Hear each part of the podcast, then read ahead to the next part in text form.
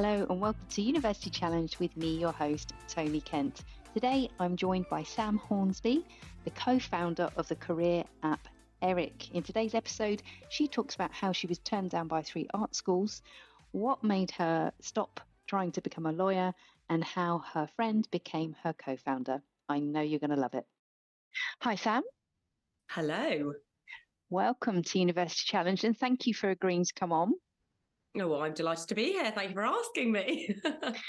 well, we've had um, a little chat beforehand, um, but for the listeners today and the listeners to come, could you please share your name and what your job is today? Yes, absolutely. So my name is Samantha Hornsby, or Sam, unless you're angry at me, in which case everyone calls me Samantha. Um, and what I do for a living. So I um, run a company called Eric, um, and in short, we help young people get into the creative industries. So uh, that's a very short version. Love it. Love it. Well, succinct, precise. People get what you do. Um, okay. We'll come on to Eric in a minute. But before we do, we'll go back in time a little bit. What are your memories of secondary school? Honestly, I don't, I feel like I don't really have that many memories of secondary school. I think school in general has been blanked out. you know, yeah. brain has kind of tried to forget it. Um, secondary school, so high school, sixth form, I, yeah. I went to a sixth form college, which was great. Yeah. I really enjoyed it. Um, yeah but I, I uh, the thing that I enjoyed most um, and mm-hmm. my strongest memories, I would say, are doing art or like you know the creative subjects like English yeah. art, really. Yeah. Um, I spent a lot of time in the art classroom badgering the poor man called Nick, who yeah. was our teacher. Yeah. Uh, and I just spent all of my time doing that, and I really enjoyed it. I um drawing, painting, pottery. I did a lot of pottery. Yeah. Um, strongest memories. yeah and and I just had a, a flashback there of being banned from using the pottery wheel because at, at, secondary school because me and my friends had thrown a bit of clay but not in the pottery sense. Oh okay. and what a waste. What a waste because one of my friends is is now becoming a ceramicist in her late 40s which is so cool. That's it and um, that's the um, big thing about pottery. There is no age limit. You can just carry on until you're like 80 if you want. You know yeah. amazing so, and and had you gone to sixth form? So when you were doing your GCSEs, yeah. had you been sort of trying to focus on the arts then, and that led you into your sixth form choices? Yeah. Okay. Yeah. I was desperately unhappy at school. Um, mm. I actually, my GCSE years, I have almost a bit of a memory blank about it. Like, in all seriousness, I do yeah. think I've actually blanked it out for a number of different reasons. Um, I didn't like the school that I was part of. I really hated school, like in general. I, yeah. I've never been ac- academic, and you know, I cannot make myself be academic. And so, nope. I was always told that I was stupid, and that like you know, I needed to go and I don't know, study harder and do all these things. I couldn't, you know, it wouldn't come naturally. No matter how hard yeah. I tried, I was never going to do it. You know. Yeah. Um, and you know that sadly, the art that creative side of the school that I was in wasn't very nurturing and um, yeah. they didn't really let, allow me to lean into the stuff that I was like good at, I suppose. Yeah. And so I wasn't allowed to spend that much time doing like any creative stuff. Um, right.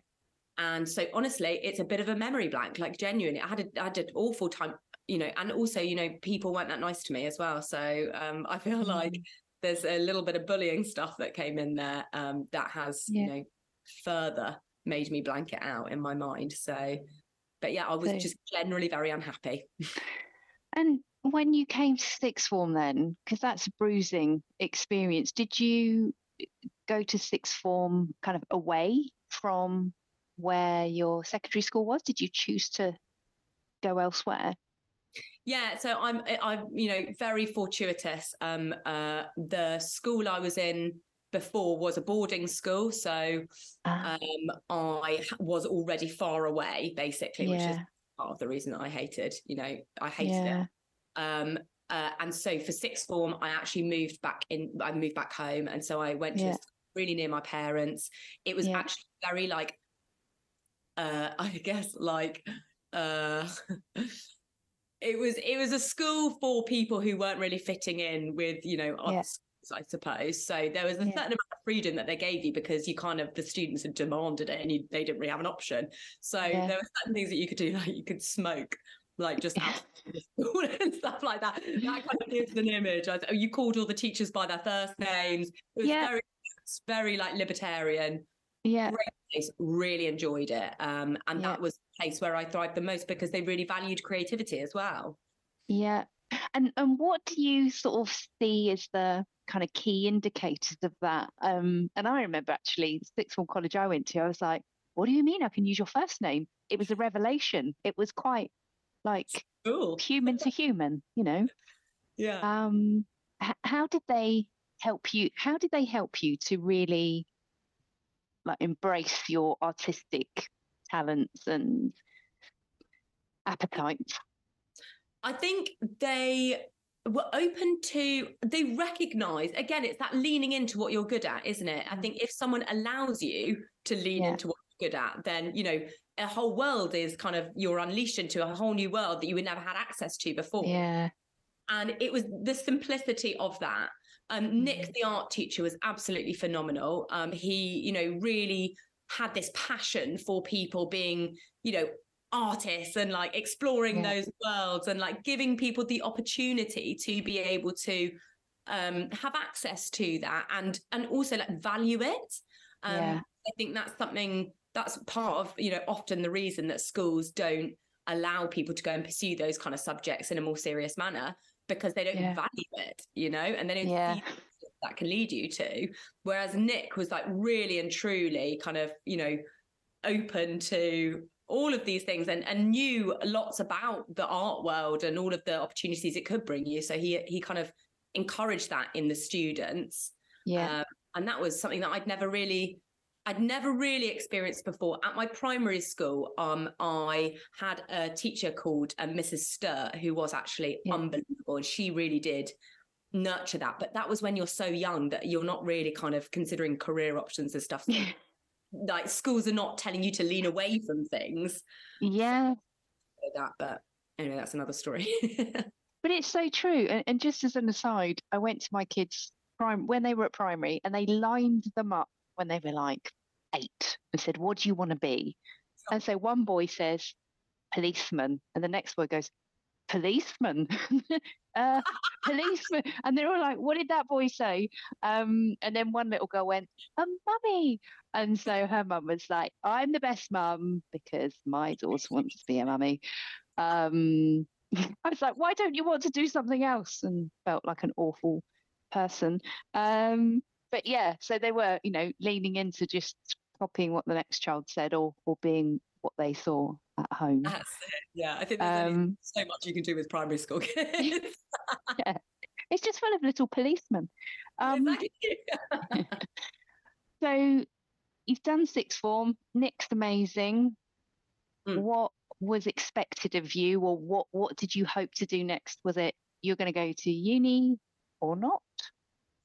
Yeah, so like I was very much I mean every school in the UK I think is like this unless it's like a really unusual school and I the school that I was in definitely did still fall into the trap of the only option that you have is to go to uni. Art Yeah. was fine, but you've got to go to art school, you know. Okay. The only Right. Yeah. Um, and so I I tried. I didn't get in to any art was Yeah. I was still very set on the idea that I wanted to be a potter. Like that was my thing. And like, Yeah.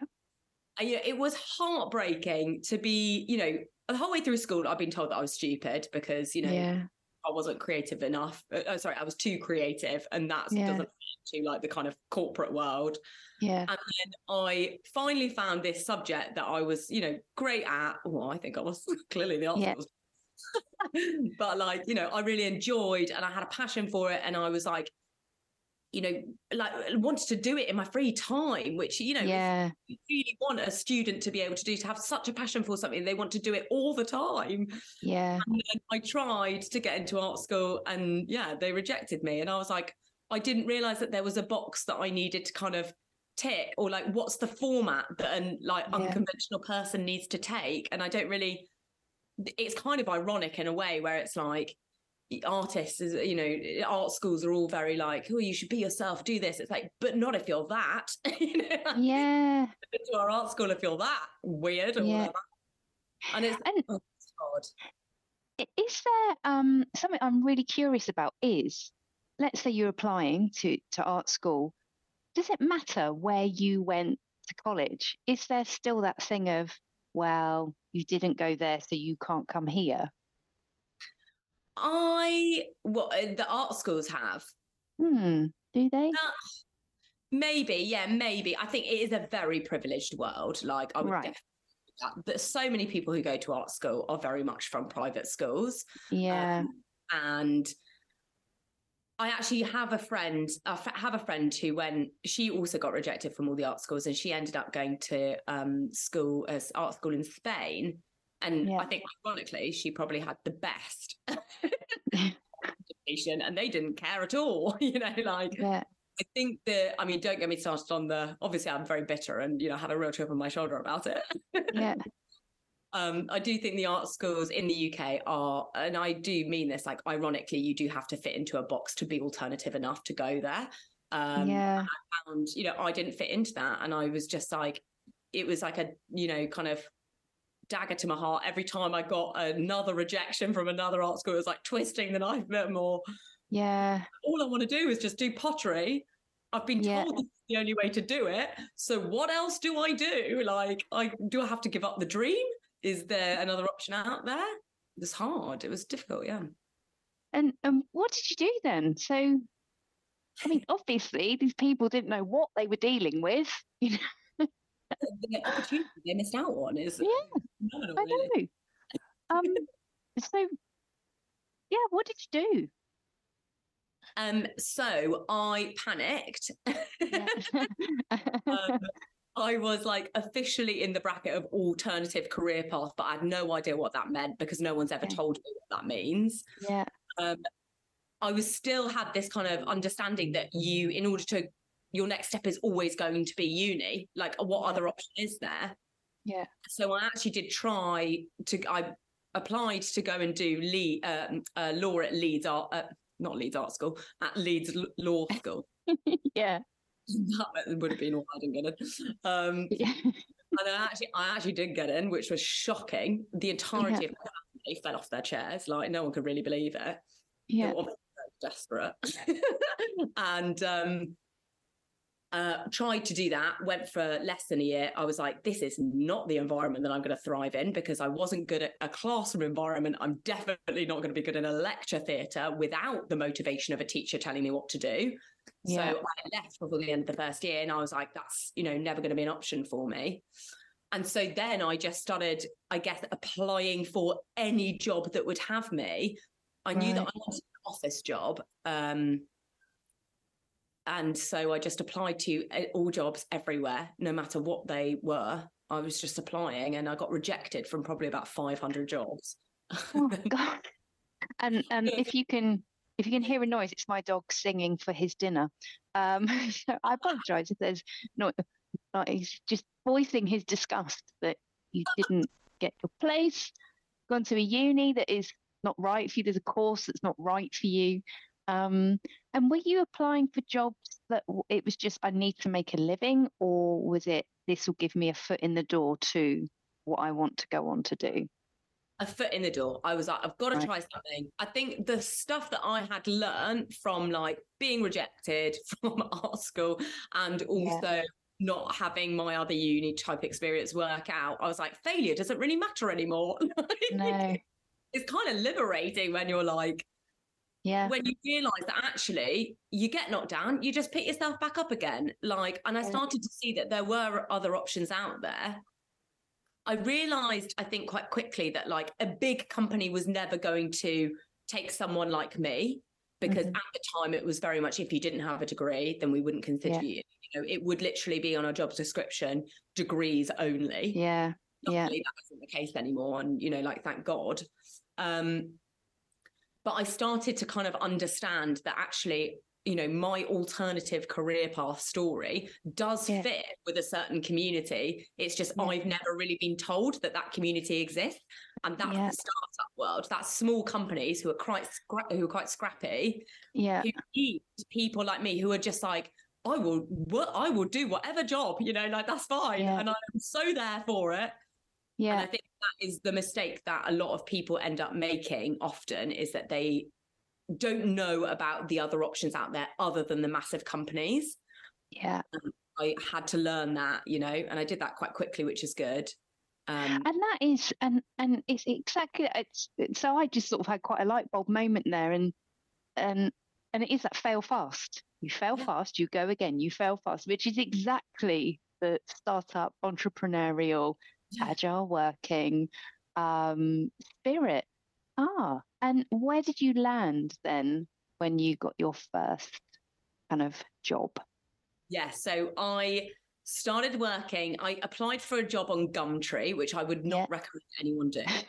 it's a dangerous place in this day and age, I think. yeah just be careful. Um, Yeah. But what's great, I think, about platforms, not like Gumtree, but similar ones now, is that you Yeah. often have companies who don't really have much budget. So they tend to be quite small and quite scrappy themselves anyway, startup vibes. Yeah. They use those kind of platforms to advertise for jobs because they don't have any money to spend on a jobs platform. like, Uh, yeah, because I thought people just sold dogs on Gumtrees. yeah, you most of them do. I had to look Right. quite hard for the job description. Yeah, yeah. Dogs, dogs, Um, dogs, dogs. Ah, yeah. job. Uh, Exactly. Yeah. Ah, okay. Um, so, so there's like Twitter. I would say if anyone's looking for a job right now, Twitter's a great place to look. Lots of companies, small companies who don't have budget to put out, you know, Ah. job adverts, they use platforms like Twitter to advertise because it's free. Right. Um, Yeah. So entry level jobs. Yeah. Um, So I applied on Gumtree to this company called My Jam Communications. I had no idea they were PR. I was like, I don't know what PR is. Yeah. I had to get over my imposter syndrome pretty quickly. yeah. Um, they call me in for an interview. I think they were only interviewing like one other person, and that was because they Yeah. needed someone so quickly they didn't have the time. And I just so Mm. happened to be a bit more like amiable, probably. Yeah. the other person. It was a ridiculously small salary, sixteen thousand pounds, which probably is the equivalent of about what twenty thousand, maybe at this Okay. kind of time. Yeah. Uh, it was in Holborn in London. Yeah. Which is great.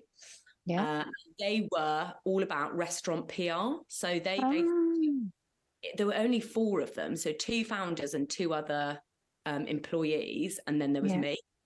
Yeah. Um, And we looked after like high end restaurants Yeah. who had no idea that it was such a disaster behind the scenes at their, you know, PR company. They clearly had too much faith in us because it was chaos. um, high-end restaurants um, doing their Twitter, doing Yeah. their Instagram wasn't out at this time, so Right. uh, LinkedIn I don't think was really a thing either. Yeah, Facebook. yeah, Facebook, yeah, of course, Facebook, Yeah. Yeah. And um, writing press releases and stuff like that, which was a huge learning curve. I'd never had any experience in any of this, by the way. Yeah. like didn't know anything. So Right. I- yeah, in at the deep end. They gave me the job. I started like two days after they employed after they uh, interviewed me. Yeah. And and how did you kind of manage to make ends meet? Like, say, did you have to relocate to London? Did you live there anyway? Yes, so I was very lucky. I have family that live in London, so I was Yeah. able to. However, I did have to walk because I couldn't afford the tube. I walked Yeah. an hour and a half every day there and an hour and a half back. Wow. Yeah, um, it wasn't a quick commute, um, No. but I had to do that basically for the whole year and a half that I was there. And then sometimes, if my parents were feeling really, you know, I guess kind of generous, Yeah. Six months, they'd be like, here's an extra hundred pounds for you to afford the tube for like five days because it's and then I'd be like back to walking. Yeah. And do you know what? It's you reminded me of um uh, Tom, who I interviewed, uh, and it's the Common People connection. But he said his sort of break in fashion marketing, which was in London, he could only have done that because his family lived in the London area. He said if he had had to have commuted, he would, it just wouldn't have happened. Um, and, and, and likewise, I think it was living on not very much and walking, just always walking. Um, it is, it is literally, it's, it's so lucky to be able to have someone yeah. in a big city who yeah. is who you can stay with for free. Like that is such a privilege. And yeah. you know, I didn't really complain while I was on because I was like, oh, I'm so lucky to be able to do this in the first place. But it was and, it, it cuz for like a whole year. That was it. Yeah. and um, uh, um, what happened from there then? So got got PR for restaurants. You learn about press releases, managing social media. What happens next? So I was I I left my jam Communications after about a year and a bit. Mm-hmm. And then I went to go and work at a company called Decoded, who were a tech startup who like wanted someone who could manage social medias and stuff like that, kind of like similar stuff. They were, I was the second ever employee there as well. So the fact that I had been such an early stage company really worked for them because they yeah. were like someone who has worked in such a small team because they really get it. They understand yeah. the structures or processes and that it is chaos. Um, I worked there basically. Their company is amazing. They teach people how to code. There's their flagship yeah. course where they, I'm so sorry, let me just turn off my Slack, which is really annoying. this is how I know you're creative. Just got like Slack popping up. I've never, never used it. Never used well, it. I wouldn't recommend it. um, so um, so I did that. Um, I really enjoyed that. Again, basically, My Jam Commun- Communications was a great company to work at for the first year of you know working, but it wasn't yeah. going, uh, and it definitely wasn't growing. Whereas I started at Decoded, and it was like obviously on track to do something amazing. Yeah. I'm so lucky to be the second ever employee there. That was unbelievable the founders, there were four founders, so quite a lot. That's way more founders than yeah. most companies have. Um, and there was this one woman called Kathryn Parsons, who is like, a, you know, an advisor to the government now and has been for like years and years and years. Right. She is basically pioneered like women coding and things like that, and like mm. kids coding. Yeah. And she became this really big name, and I was able to basically work with her for like, um, like basically next to her for the entirety of yeah. my time. I learned so much from this woman because yeah. I was have a front row seat at all times yeah. to her, like having big conversations, making big decisions, networking with people. Like she took me under her wing for a little bit, and honestly, it was fascinating seeing her.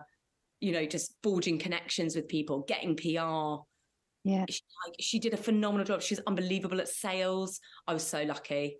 But I would yeah. never have got that experience if I hadn't gone into the startup world, if I hadn't shied away from looking yeah. at those traditional career path and then going into a big company. Like that's the benefit of working in a small business is you can like through osmosis get all of this information that the people that run it are doing. Yeah, and and it's so true. It's that the, the stuff that you learn in big corporates is how to operate in a big corporate um, and I learned because I worked with small businesses while I was at Microsoft, and I learned a huge amount from their founders that I wouldn't have got anywhere else. So, yeah. how did um, how did those experiences kind of set you up into that when you're coming into that founder space?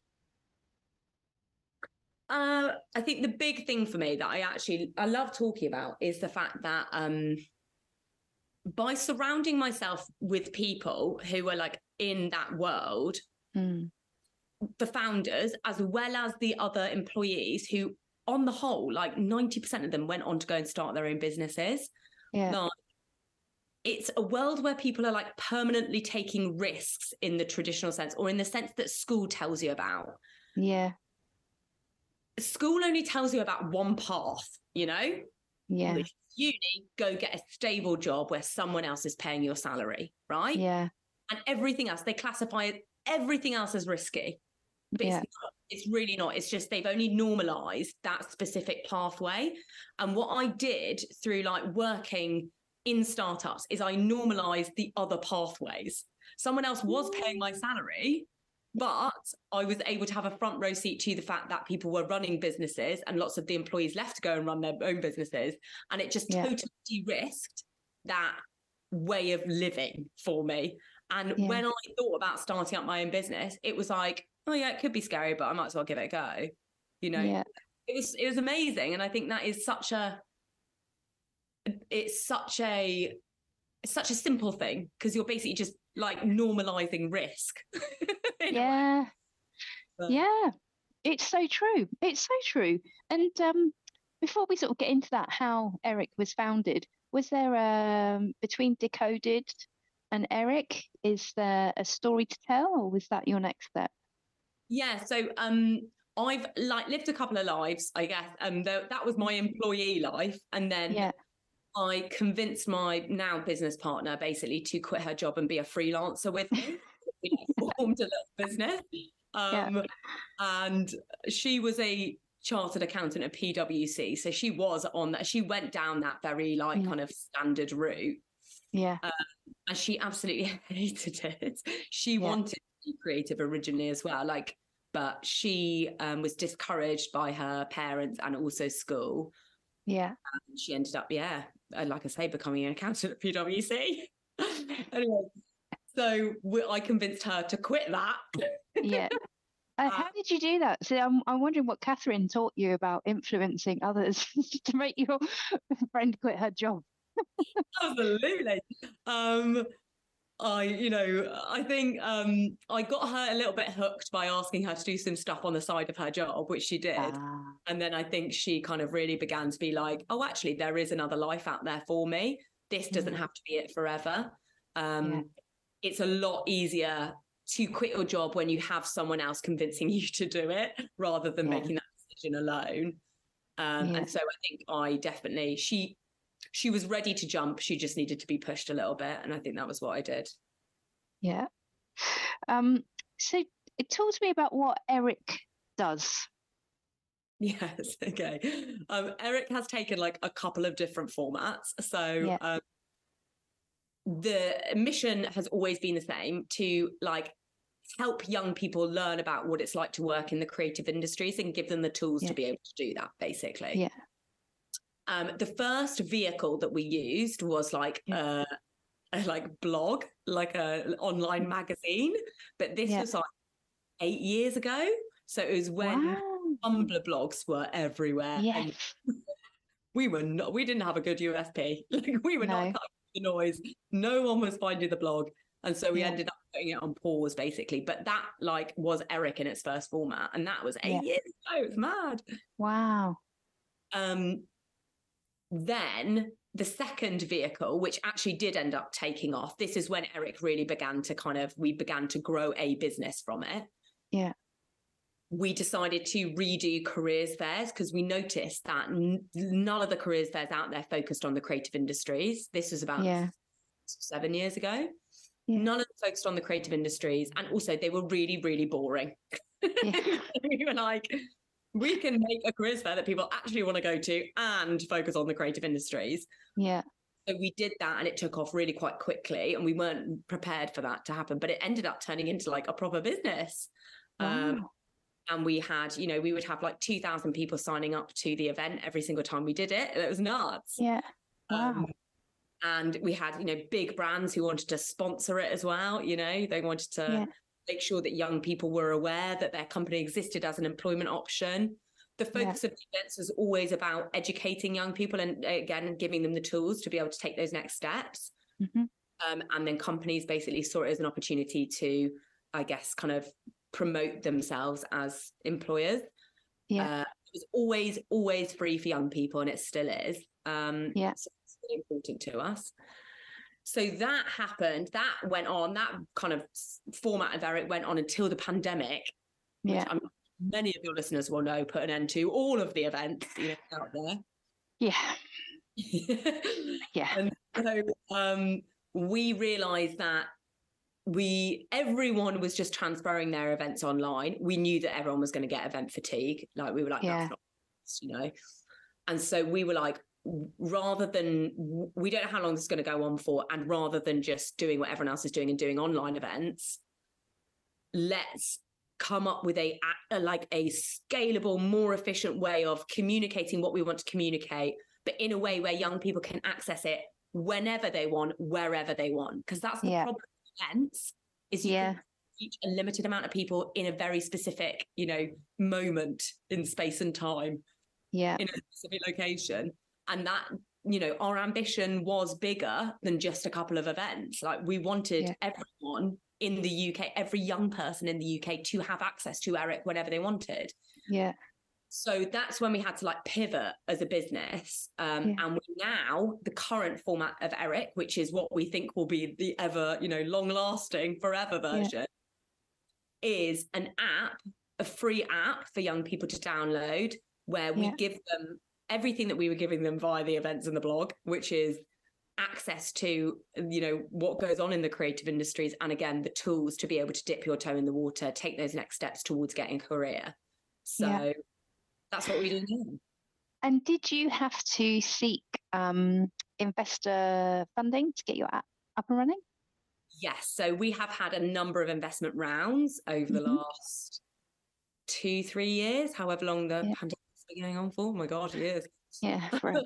yeah. it could be 40 years, I don't know. Yeah. Um, and um, investment is a very long, arduous, stressful journey. Um, yeah.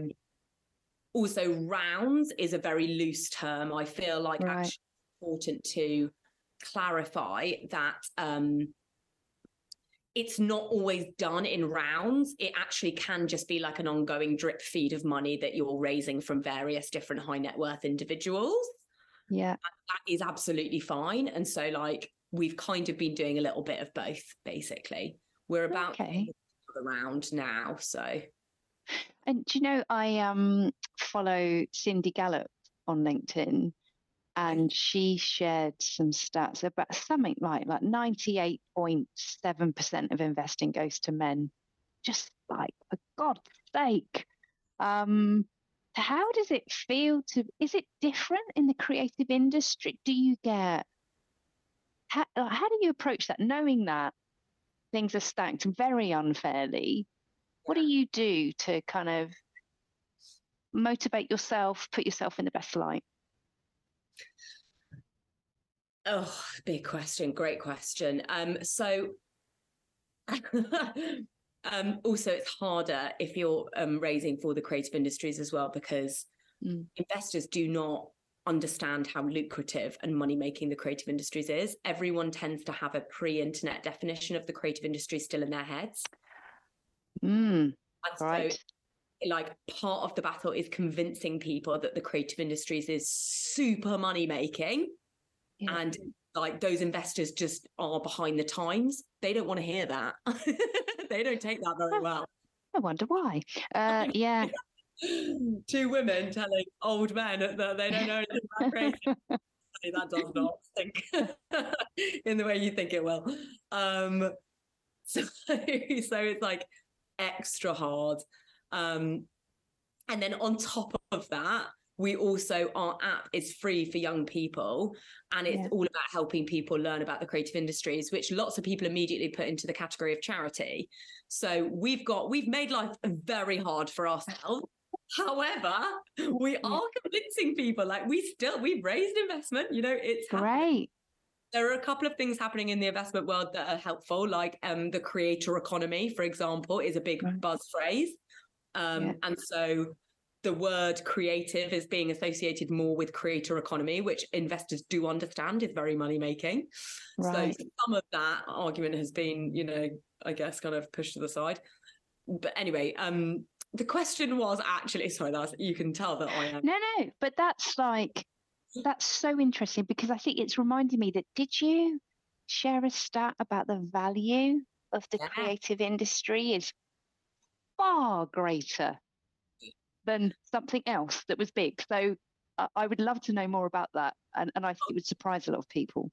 I'm so glad you asked. I have so many stats. I will reel off some quick ones. Okay, so um, the creative industries is actually worth 117. I think it might be 120 actually now in the um, re- report that came out last year. 120 billion pounds to the UK economy. That is more than oil and gas, um, engineering, aerospace, and automotive combined. So the creative Wow. contributes more than all of those that we're so used to hearing are very rich. Like all of those Yeah. industries people wouldn't bat an eyelid at are being like, oh, they're very, you know, lucrative. People just assume the creative Yeah. industry contributes far more, far more than all of those combined. The creative industries is growing at five times the rate of the rest of the UK economy. Like it's so like it is scaling up like nothing else. And that is because um, everyone keeps banging on about digital skills. Over 50% of digital skills that are required for young people to enter the workforce are actually creative digital skills. So things like Photoshop, editing, content creation, social media management, like these are all in the creative industries. Um, Yeah. And then the final one that I'll leave you with people always think the creative industries is, um, you know, art, music, and drama or whatever. That's Mm. it. It's actually 16 different sectors. And that's all of the classics like fashion, music, art, Yeah. but it also includes things like advertising, marketing, um, design, media, and like really new industries like VFX and animation or gaming. Those have Yes. really been around like properly mainstream for the last like 20 years. So Yeah. And Okay. and on that point, I think with gaming, um, certainly I know that like they are like the biggest, one of the biggest um, uh, users of data, creators of data, empowering a lot of the technology investments and requirements. But yeah, you don't, yeah, you don't think of it like that. Oh, It's I love it. like- it's it's so funny because I've been I've been investigating this space for so many years now. I know exactly what the problem is. Um, the creative industries have done a terrible job of communicating how much they've changed. Like it's as simple as that.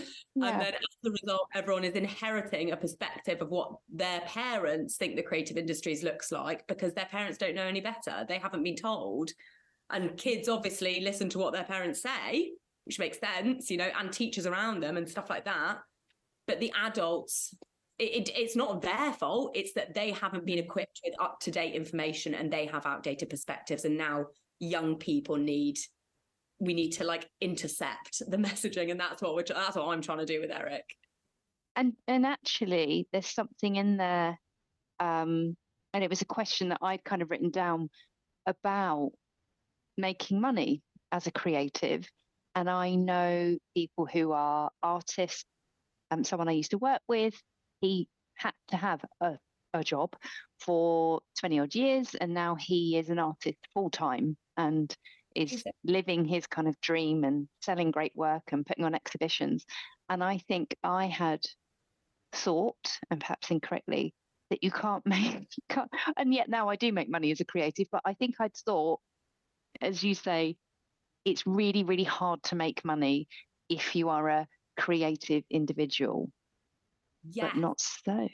But- and that is not your fault again like it's not your duty to go and like you know do Yeah. research on the creative industries when it's not part you know it's not Yeah. in your job or in your remit or whatever like that's the job of the creative industries and there are organizations out there whose job it is literally to communicate the wealth of the creative industries it's it's Yeah. how like inefficient they've been at communicating that stem Yeah. like like the STEM industries, I always think are amazing in terms of a blueprint for how you can communicate the Yeah, breadth of jobs, the, you know, how lucrative it is, all of these, you know, like interesting training things and stuff like that. Look at how much people are talking about STEM now, and they weren't 15 years ago. And that's because No. the industries have done such a good job of communicating that to parents, students, teachers, schools, you know, all of these things. They've put Yeah. time and effort into making sure that they are valued as a sector and the creative Yeah. industry is permanently being weighed down, I would say, by the misunderstanding that it's not the arts. Um, the yeah, of the creative industries, but the creative industries haven't done anything to disrupt that message or that misconception. Oh yeah. God, going on this, and the frustration you can feel is real. I know, but I think that's a really great way to put it. To say like the creative industries is not just the arts, Yeah. and and I think that would open people's eyes. It would really open people's eyes. Um, And I know I went to talk at a school and I was saying how I do a lot of writing for tech leaders, do a lot of ghost writing. And then I was talking to them about copywriting, things like that. And one of the girls was like, Well, how does that fit with tech? And I was like, Right, you know, like companies have websites. She's like, Yeah. But somebody has to write that stuff. then oh yeah. yeah. And, unless like ChatGPT just ruins everything. But um quite possibly. Yeah. Yeah. So that's quite it's it's it's really interesting to me. So if if you've got someone um the young person creatively minded, they can use the Eric app uh, and uh, how would they and what I'll do is I'll put links to this in the um, show notes. Um, what's what's your idea? Because I guess when you create an app, you have to create a journey. Um, what journey does the young person go on when they look at Eric, and how does it help them navigate where they want to go? Yeah, great question. Um, so um, the journey that they go on at the moment is uh, do you want do you want from you know where they find us or like when yeah, they go I guess from the let's let's assume they've got the app because every young person in the UK has got it. Uh, every young person. I love it. yeah. um, what happens next? Um, okay, so um, they go on the app. They can do three things on the app. Um, they can explore, upskill, and then get some sort of access to work. So um, they can explore the creative industries. Um, what does that mean? What are the 16 different industries? Like, how do I get access? You know, um, what are the different pathways in? Stuff like that. Yeah. Upskill is um, dip your toe in the water. So we're actually yeah. um, the data is showing us that people are enjoying this section the most out of yeah. all of those. So we're going to actually scale up this bit. Um, so uh, access to free training schemes, events, workshops, yeah. um, competitions, grants, stuff like that. Anything that will help them learn more about how to, I guess, give them an edge maybe on getting a career in the creative industries, help them dip their toe in the water, get the skills that they need in order to be able yeah. to do that. And then um, finally the get work bit that's like internships and apprenticeships and then a couple of entry level jobs but we're not heavy on that bit it's more just kind of you know the first yeah. like step in yeah. But the interesting thing about the app, and this is the important thing to say, is that we actually don't create any of that stuff ourselves. So, mm-hmm. what we recognized, uh, the problem that young people were having when we decided to pivot back in um, uh, when the pandemic hit, we did a lot of research with our audience who were coming to our events. And we were like, what actually is the issue? Why are you coming to our events? Like, what is the gap there in your kind of why can't you do that at home? Why aren't you accessing all of the yeah. star events at, you know, from the comfort of your own bedroom or wherever it is? Mm-hmm. And they were like, we really struggle to find anything that is helpful for us on the internet. Like, mm-hmm. where do we look? Like social media is saturated. So if you type yeah. in anything get rubbish coming up. Google is just based on good SEO. It's not based on what actually is most relevant to you. Yeah. And then jobs boards are, you know, normally for everything from, you know, above where we're looking for. We're just looking for the entry bit, you know? Yeah. So it seemed to be that all of the platforms that they were using were inefficient, not designed for what they wanted. And so they were coming to our events to like get all of that learning information and like the training schemes, the upskilling bit and all of that kind of stuff. And so yeah. we were like, all we need to do is we just need to be a kind of collection. We need to collect all the stuff for them from across the internet and then bring it all into one centralized hub so that they can browse really easily. Yeah. Choose what's right for them. And so that's what the app is. We actually don't create any of the stuff ourselves. We mm-hmm. just scout for all of the best stuff that can be helpful for them in the creative industries across the internet yeah. And we just link to it all on the app. And it works so well. People love it. Saves them yeah. like hours of time of searching online. Yeah. It just makes perfect sense as well. You're like, well, of course. Of course. Discovery platform. yeah. Um um what do you think sort of for you? What has put you in good stead throughout your career so far? What do you think um yeah has helped you to bounce back, thrive, create the thing that you wished had been there, perhaps when you were at um, college? Um, I think there's a couple of things. I think I am like a dog with a bone when I like figure out when I see a problem or something. Yeah. I'm like such a nosy Parker. Like if yeah. there's a question I want to answer, I will like be like, yeah, but yeah, but yeah, but like it's yeah. so annoying. I'm such a nuisance. And like I am like a dog with a bone when I see that there's a problem that needs to be solved. Like I can't yeah. sleep until I solve it. and I feel like what is interesting about Eric is that we all come across problems in our lives, right? Where we're like, oh, you could solve that. But then it doesn't always get the reaction that you're like, oh, well, that definitely needs to be. Sometimes you're like, hmm, probably needs to be solved, but maybe not today, you know? Yeah. With Eric, the problem that we're solving is like every time we speak to anyone about it, it's like, oh my God, I needed that, or I need yeah. that. I know someone that needs that. Yeah. And the reaction is just so phenomenally positive every single time. Every single time that I'm like, I know this is a problem that needs solving. And yeah. so I'm still like a dog with a bone, seven years. I'm like, not gonna let it go.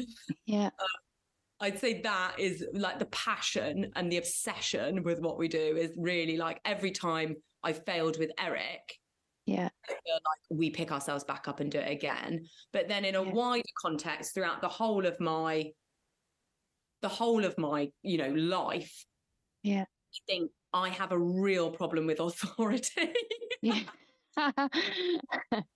Mark of a true artist I don't know, just a typical person, I think, probably. I'm, I'm also not very good at being an artist. I feel like probably not a very good artist. Um, but I I just like I cannot have someone tell me what to do. And that was mm. very transparent in a classroom environment, very transparent in a uni environment, very transparent in a work environment. I think I got to a point where I was like, I've learned enough. You know, like yeah. I've learned all I can here, so I'm going to move on. And yeah. that basically throughout my whole life is actually like and given me the confidence, or like it's more like the indignance, I would say, like, pursue my own career path because I'm like, well, you, like I'm just gonna do my own thing. And I think there's a kind of like, yeah, I would say like a kind of I don't want to say like arrogance, but like you know, you know, people who are immature often have it right where they're like, "I know best." I'm still living that. Like I still have that. I, I think no, it's sort of within that. There's something that's sort of so encouraging. It's that if you feel like you know you don't fit, or this doesn't, or you know, like you know, there's something better out there for you, or you're an indignant dog with a bone.